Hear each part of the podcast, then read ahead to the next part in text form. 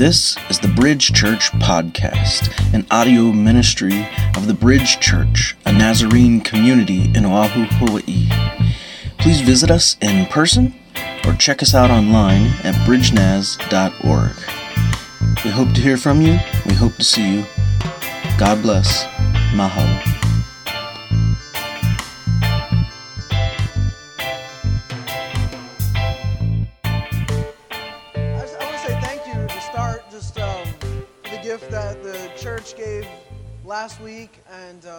Supporting me and Gavin and Tyler. We're, we're so grateful for that. And uh, this week, um, a lot of you sent me texts and messages and emails, and I'm very, very thankful for that. Uh, Sarah Baumholtz, she sent me this little card that she had made. It was, it was really creative, a little handmade thing.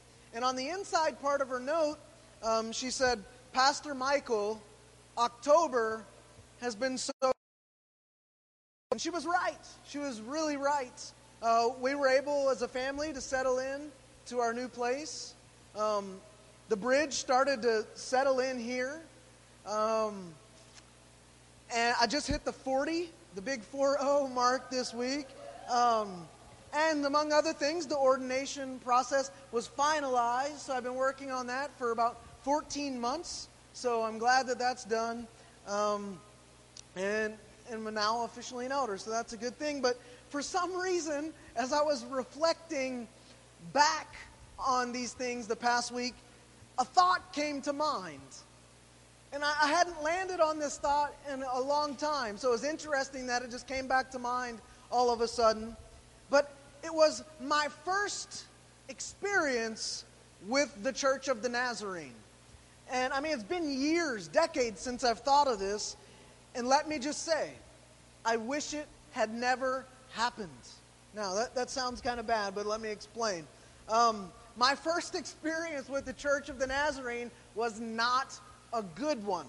Not at all a good one. But it wasn't the church's fault, it was my fault. Uh, it was a time in life when I shouldn't have done something that I did. A time I should have said no. It was either my, my sophomore year or my junior year in high school, and I, I can't remember which one. 40's already kicking in. Um, but th- that detail is ir- that detail is irrelevant. Um, I actually feel like I should probably get used to saying that. Ah, the details don't matter now that I'm turning 40. But so I was playing basketball um, on our high school basketball team, and frankly, I wasn't very good. Uh, I was a bench warmer. I rode the bench the entire season, and um, I, I was working my tail off. Though I was working so hard. If I could do anything, it was outwork everybody else on the team, even if I wasn't a good basketball player at that time. Um, but after working my tail off, my coach noticed it. His name was Coach Kinman. Coach Kinman. And um, he gave me the heads up how come you're going to start the next game? And I was stoked. I was on cloud nine. This will be my first start of the season. And I felt for a moment like I was unstoppable, right? Um, and, in the words of the rapper Ice Cube, get me on the court and I'm trouble, right? Um, and so the coach told me, he told me, Halcomb, take it easy during the weekend and don't get hurt. And so there I was, gearing up for my first start of the year. And I, I couldn't contain my excitement for that. I had to wait all weekend for the game to arrive the next week. And my uncle, he was a great basketball player. Um, he invited me to go play pickup ball with him and some other folks. And I looked at him, I looked up to him a lot. And so that just amped me up even more. And opportunities like that were rare. And so you, you can probably tell where the story's going. I, uh, I ignored my coach's advice. And I went with my uncle to play pickup ball. We drove for about 45 minutes to Central Church of the Nazarene in Fort Wright, Kentucky. And they had a gym there. We went in, it was nighttime, and um, we shot for teams. We started playing games straight away. And a few minutes in, it happens. my ankle got all jacked up. probably sprained my ankle. It was turning purple and blue immediately, swelling up, and um, it was a nightmare. I couldn't even really walk out of the gym. Right? Uh, and all I could think about in my head was that scene of my coach telling me a couple days before or a day before not to get hurt and to take it easy over the weekend. And I knew, I knew I wasn't going to heal in a day or two. So my hopes of starting were just shot. I was done. And I was right, right? I, I didn't heal quickly. And I didn't start the game that I was supposed to start. And I, I didn't get to start the rest of the season either. My chances of starting were gone. I disobeyed my coach and I lost his respect. I should have said no to my uncle. I should have never gone to the Church of the Nazarene. I learned a valuable lesson that day. It wasn't don't ever go back to the Church of the Nazarene. Um, it was that there are times in life when we should say no to what's in front of us. And I learned that if I had said no to that one thing, it would have been saying yes to starting the game and playing. And we all have moments in life, looking back, where we wish we had just said no. I mean, we all have them. We all have those. And we realize that if we had just said no in that one moment, it could have been a game changer for our lives. Maybe just a day or two, maybe longer. Could have made all the difference. And so we realize that saying no to one thing would have been saying yes to something else. Saying no to one thing would have been saying yes to something better. But we also know that sometimes saying no can be very, very tough. We know that saying no to a family member, right, can be really difficult. We know that. Saying no to a family member can be really difficult. Family members, they often have a way of putting pressure on us that can stretch our loyalties to the maximum. Family members, they know our weaknesses. The same goes for our friends. They usually know how to ask for something in a way that makes it a great challenge to say no to them. It goes as well for a boyfriend or a girlfriend dynamic. Sometimes our bosses can take advantage of us and, and propose things in a way that makes saying no really difficult. Co-workers, folks we often want to help, can do the same. And in our society, political alliances and social practices can be very real pressures that make it rough for us to say no to certain people or certain things. Here's the point I want to make. One that I was getting at a moment ago. Sometimes saying no is also saying yes. Right? Sometimes saying no is also saying yes. Sometimes saying no to one person or one thing is saying yes to another person or another thing. Saying no to acting one way is saying yes to acting another way. Saying no to spending money one way is saying yes to using it another way. Saying no to an unhealthy relationship is saying yes to preserving mental and emotional health. Saying no to immorality may be saying yes to holiness. Saying no to violence is saying yes to peace. Saying no to arrogance is saying yes to humility. Saying no to envy is saying yes to celebrating others' successes. Saying no to lust is saying yes to self control. Saying no to greed is saying yes to generosity. Saying no to gluttony is saying yes to healthy living. Saying no to sloth is saying yes to hard work. And so you see, sometimes saying no means also saying yes. There are times in life when no means yes. And as we look at today's focal passage, that's the thought that's sort of on my mind, especially in verse 8. Right, we're going to get to verse 8 and we're going to reach what's called a vice list. It's a list of vices or of vice driven people. And when we say no to these vices, it means saying yes to someone and something else. So I want you to keep that in mind as we read these eight verses that we're about to look at. We're very close to the end of Revelation. Amen. very, very close to the end of Revelation.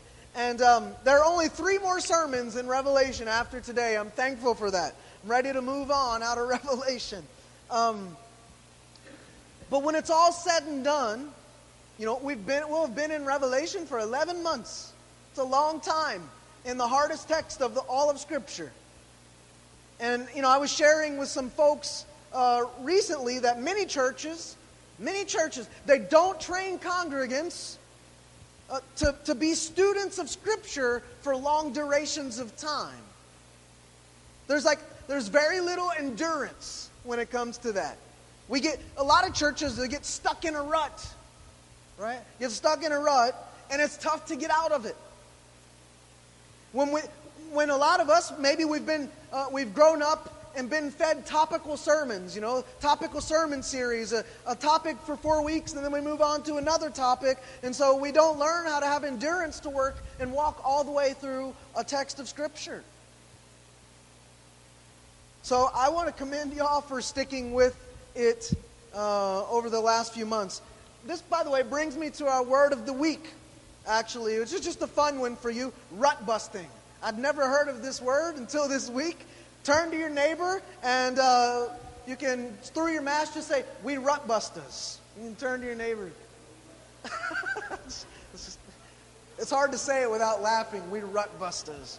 Um, so, rut busting is the act of of uh, busting out of a rut, right? Um, busting out of a place. A rut is a place that makes us feel trapped and incapable of moving forward. And there's a difference between a rut and a routine. It's a big difference. A routine can be good and healthy. It kind of can give you guidance and boundaries to help you move forward. But a rut, as the definition uh, implies, is just this place where we feel trapped and incapable of moving forward, incapable of escaping. And I hope that as in your being stretched over the last year, you've also felt that you've grown some.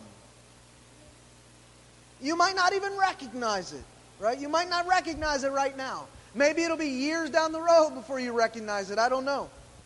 But I'm a fan of working through entire books of Scripture at one time.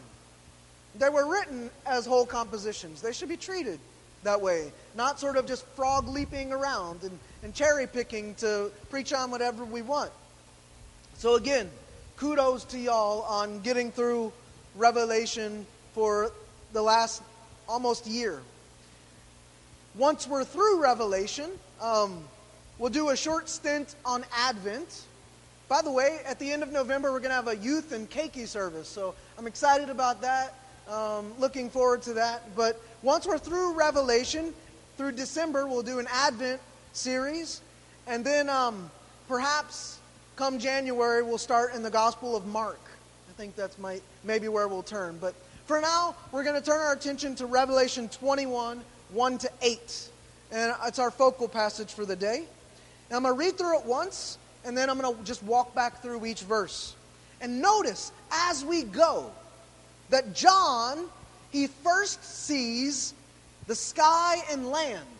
And then later in verse 5, he's going to hear the Father, God the Father speak. So we'll see that here. It says this And I saw a new sky and a new land. For the first sky and the first land passed by, and the sea was no longer.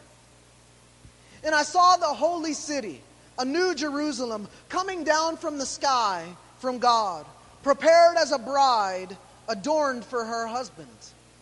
And I heard a great voice from the throne saying, Behold, The tent of God will be with the people, and he will tent with them, and they will be his people, and he himself will be their God. And he will wipe away every tear from their eyes, and neither will there still be death, nor mourning, nor will there still be pain, because the first things have passed by. And I saw the one sitting upon the throne. This is God the Father. Behold, I am making every new thing. And he said, Write this. These words are faithful and true. And he said to me, It's already occurred. I myself am the Alpha and Omega, the first and the last. I myself will give to drink from the springs of living waters without cost. The one overcoming will inherit these things, and I'll be his God, and he himself will be my son. Moreover, here's that vice list. Moreover, to the cowards, to the non allegiant, both the ones of abomination and murders, both the sexually immoral and witchcrafters, both the idolaters and those lying, their part will be in the lake, the one burning with fire and brimstone which is the second death. And so in 21 1, John says, I saw a new sky and a new land. For the first sky and first land passed by, the sea was no longer. So this is a continuation of Revelation 20, what we preached on last week. And this is the end of the next to last, that is the 11th vision. In Revelation, remember, there's 12 visions that sort of help structure the book. This is the end of the 11th one here. So next week we'll enter into the last vision of Revelation. But it's a stunning story that John tells. He sees the first sky and the land, first land, they pass by, and he sees the sea vanish. The first land and the first sky, they're not destroyed, they're transformed. It's a mistake to read this as if the first, uh, the first earth and the first sky, that is the sky that you and I see today, and the land that you and I see today, it's a mistake to read this as if all that will be gone. No, he sees it transformed. He's make, God's making it new. And so, if you read it as if everything just dissolves and is gone, with the exception of the sea, then it's going to contradict what verse 5 says. Namely, that he's making new everything. He's making everything new. And so, John, he's looking ahead now to what's happening at Christ's return. one thing that happens is that this place is renewed. God, God has kept his promise to Noah. You remember way back in Genesis, Genesis 10 and 11, right, to Noah. God has kept his promise all the way up until Jesus' return that he is never going to destroy the earth again. And even when Jesus returns, he doesn't. He transforms the earth, the land. God is good as always on his word, on his covenant, on his promise. And so maybe you've heard things like, since the first destruction of the earth was with a flood, and God promised never to do that again. The next destruction must be by fire. Has anybody ever heard that? No, nobody. I've heard that a bunch. Um, the reality is, you know, the earth was never completely destroyed. Even when Noah was in the ark, he was still in the earth. The earth itself wasn't destroyed. The land was ravaged by the flood.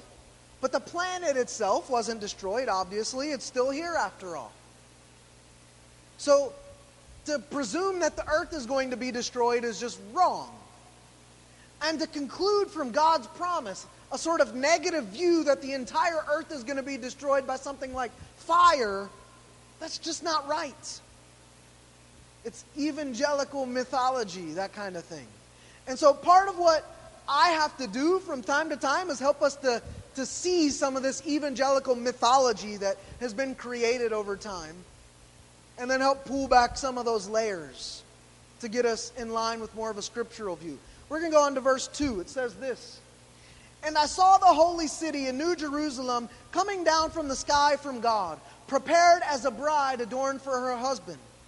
And as I've said before, the city is actually a people.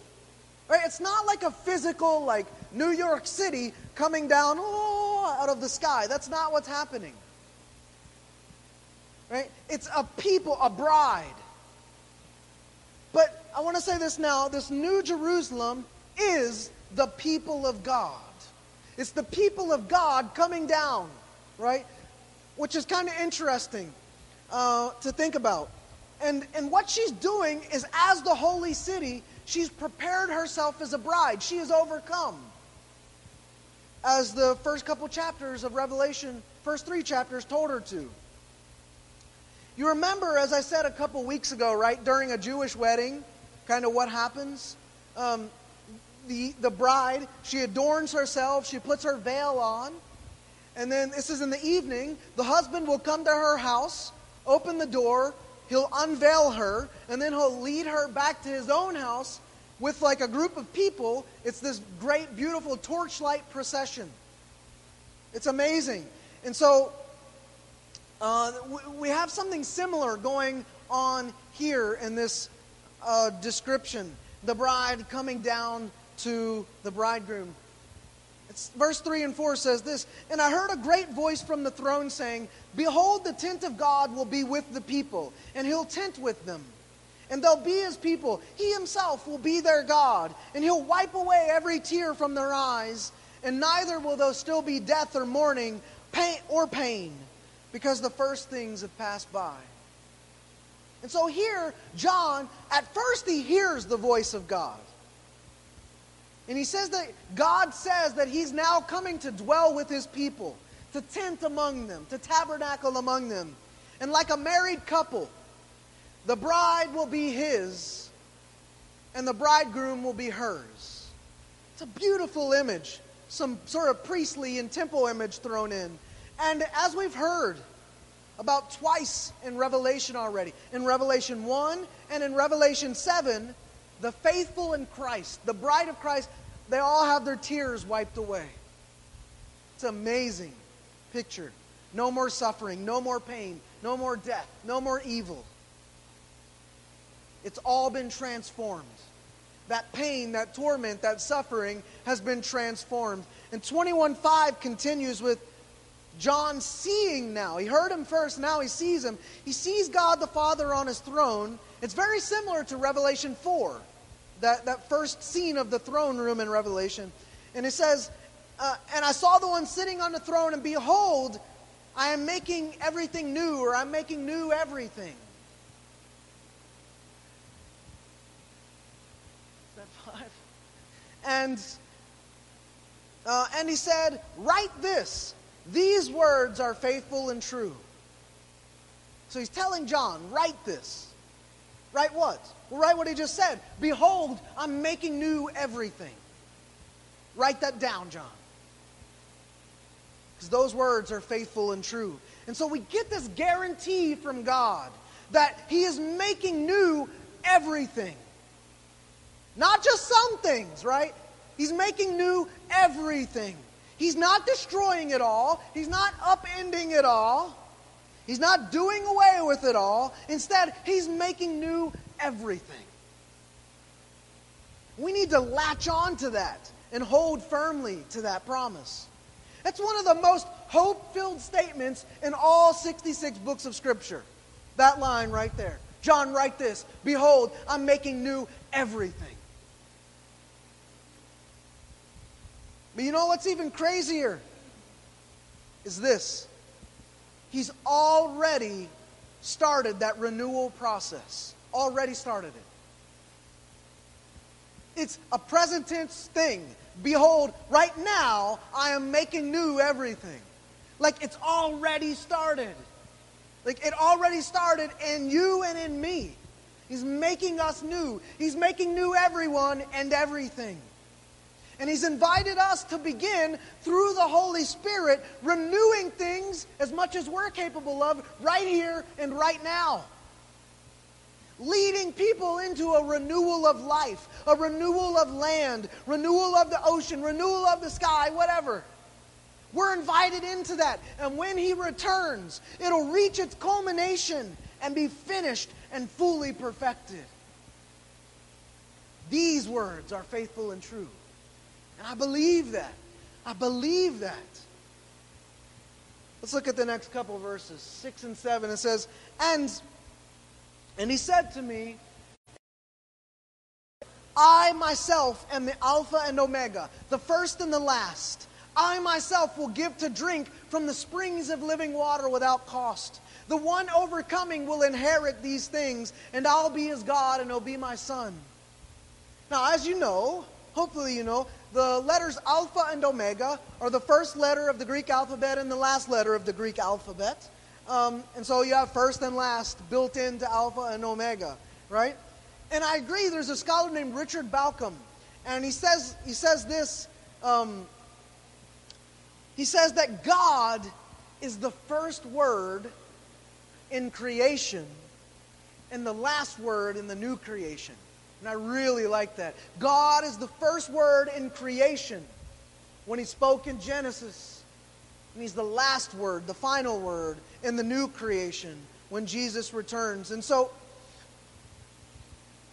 this first and last, he's brought he's going to bring about this, this bride of Christ, this city, this people.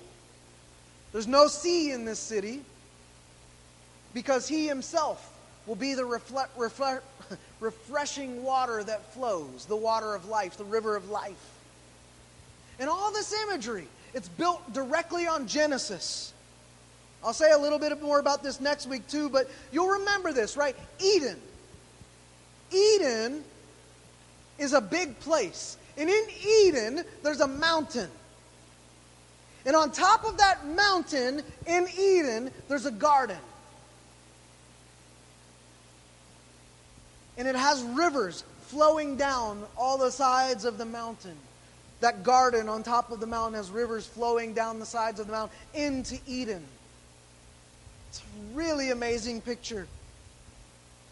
Kind of like reminds me of the Ko'olaus when, when we're in rainy season, right? You're driving over on the Kaneohe side, and man, you just see the rivers flowing down the sides, the waterfalls. I think that's kind of what Eden, the garden on top of that mountain in Eden looked like. A lot of people, they conflate Eden with the Garden of Eden. But Eden was a big place. The garden was just a small portion of Eden, right? And it was that small portion up on the mountaintops. Go back and read Genesis 1 and 2, and you'll read about the waters trickling down, especially Genesis 2, the rivers flowing down the mountainside from Eden. It's beautiful. God the Father is saying that this is a renewal. When Christ returns, this is a renewal of that garden on the mountaintop in Eden. And if you look at the first verse of next week's chapter, or next week's uh, sermon, 21 9, right? They're on a mountaintop. John ends up on a mountaintop, and that's where he's seeing this bride coming down from. He's not seeing the bride come down out of the sky. He's seeing the bride come down off of the mountain. Look at 21 9. If you have your text in front of you, he's seeing the bride come down off of the mountain. And this fits so perfectly with Jewish thought, where Eden came to be associated with Mount Zion, as if it was on top of Mount Zion. We read about that in Revelation 14 1. So here's the picture Jesus is returning, and he's, he's, he's touched down.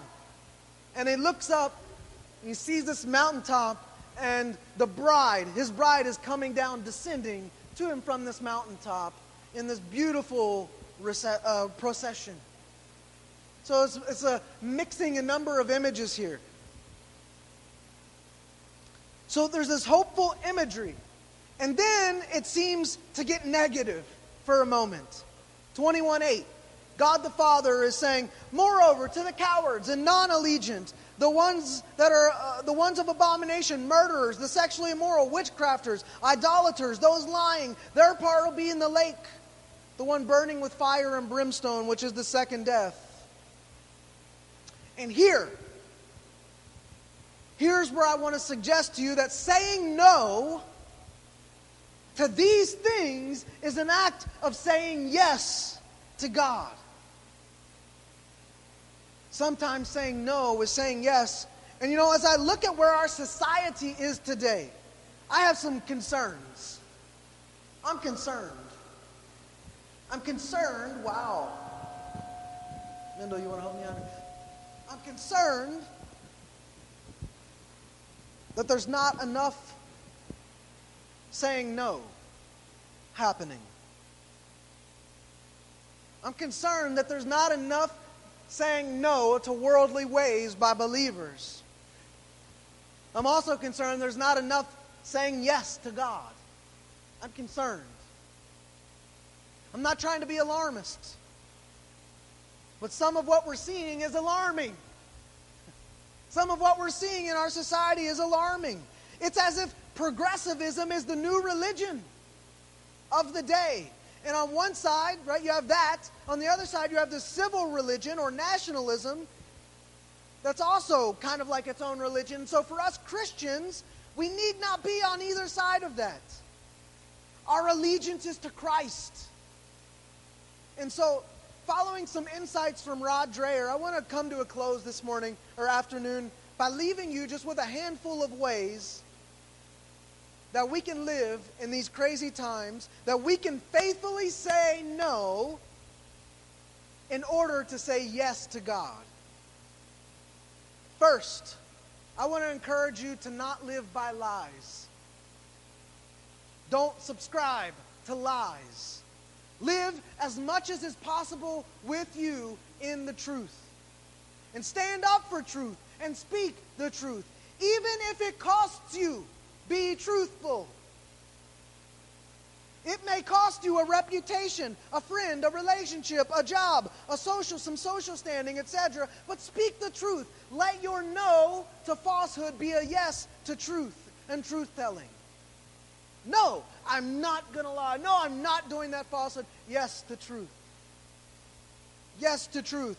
Second, have a healthy respect for the past, for history, especially church history or Christian history. It's fashionable these days to be all about the future. But the reality is, whoever controls the story, hear me when I say, whoever controls the story about the past shapes the present. Whoever controls the story about the past shapes the present. You can see that happening in our country today. There's great division over this. Some people feel like their story is being pulled out from under them. It's good and it's bad, that it's being rewritten. And part of that is because whoever controls the story of the past shapes the present. This is true. And so, whoever shapes the present also shapes the future. So let's be intentional about learning our own history and preserving it because once we let go of our history, we're vulnerable. Once we let go of our history, somebody else gets to tell our story. It goes for our personal history, our family history, our societal history, our congregational history, our denominational history. Whoever gets the control of that story shapes the present and the future. So, have a big fat no to erasing history and say yes to preserving it. Third, I want to encourage you to stand firm in your faith, your allegiance to Christ. Your allegiance to Christ is something that no one can ever take from you. Whether it's a liberal judge threatening you with prison for your Christian stance, a society pressuring you to cave to a progressive agenda or be ridiculed or ostracized, a media persistently overlooking you and the good you do in favor of ridiculing you because you're a Christian, stand firm in your faith no matter. Period. Stand firm in your faith. It's the bedrock of your identity, I hope. There are already look, uh, these things aren't even far off into the future that we got to be concerned. They're happening. They're happening right now. They're already here. Certain figures in our nation, even, are pushing these things harder and harder all the time. So your no to cowering under social pressure and political pressure is a yes to standing firm in the kingdom of God and the principles of the kingdom of God. When your turn comes, you need to be sure that you're committed to truth, that you know your history, and that you can stand firm in your allegiance to Christ. Fourth, you got to make sure you're plugged into a solid faith community. It's always been key among the faithful, among the body of Christ, to have people who have your back. That's always been part of the church's DNA, gathering together and being together, being there for each other. It's been happening for thousands of years. And it's in here that your quiet allegiance is shaped. I didn't say silent allegiance, I said your quiet allegiance. There's no such thing as a silent allegiance in the kingdom of God, it doesn't exist. By quiet, I don't mean silence. I simply mean living humbly and living faithfully. And when someone gives you the invitation to share, then take it. It's different than sort of barging your way into somebody's life as a believer and just trampling over them. Let be patient and let the gospel ferment in your relationships. A patient ferment. God is still good at what He does. He doesn't need you running roughshod over a bunch of people. Trust Him. He's still good at what He does, He's still good at changing heart minds. So, your no to rampant individualism is a yes to the community of faith. Here's another one. Let your immediate family and or this church family be a place where you are trained in the art of what we might call the holy no. The holy no. Let this place where you get some resistance training be where you get some resistance training in. A sanctified resistance, if you will. You're in your peer groups and in your small groups, being active in our church family, learning the art of the holy no, a sanctified resistance. Movements like Black Lives Matter. Part of their mission statement is to destroy the traditional nuclear family. Go read it, it's right on their website. They want to undermine the family and undo the family. It's one of the reasons I can't support Black Lives Matter. Even though I have dark skinned children, I will not support that organization. We, on the other hand, wholly affirm the traditional family and the family in general. And we won't budge on that. So it's saying no to undermining the family and saying yes to acknowledging the fact that families are the backbone, backbone of human society and the backbone of human flourishing. And so, finally, perhaps the most difficult of all is be willing to suffer for everything I just said. Be willing to suffer for truth telling, for preserving your past, for valuing the church, for upholding the family, and standing firm in Christ's community. Your no to backing down to a society that increasingly frowns upon church and Christians is a yes to being willing to suffer for it.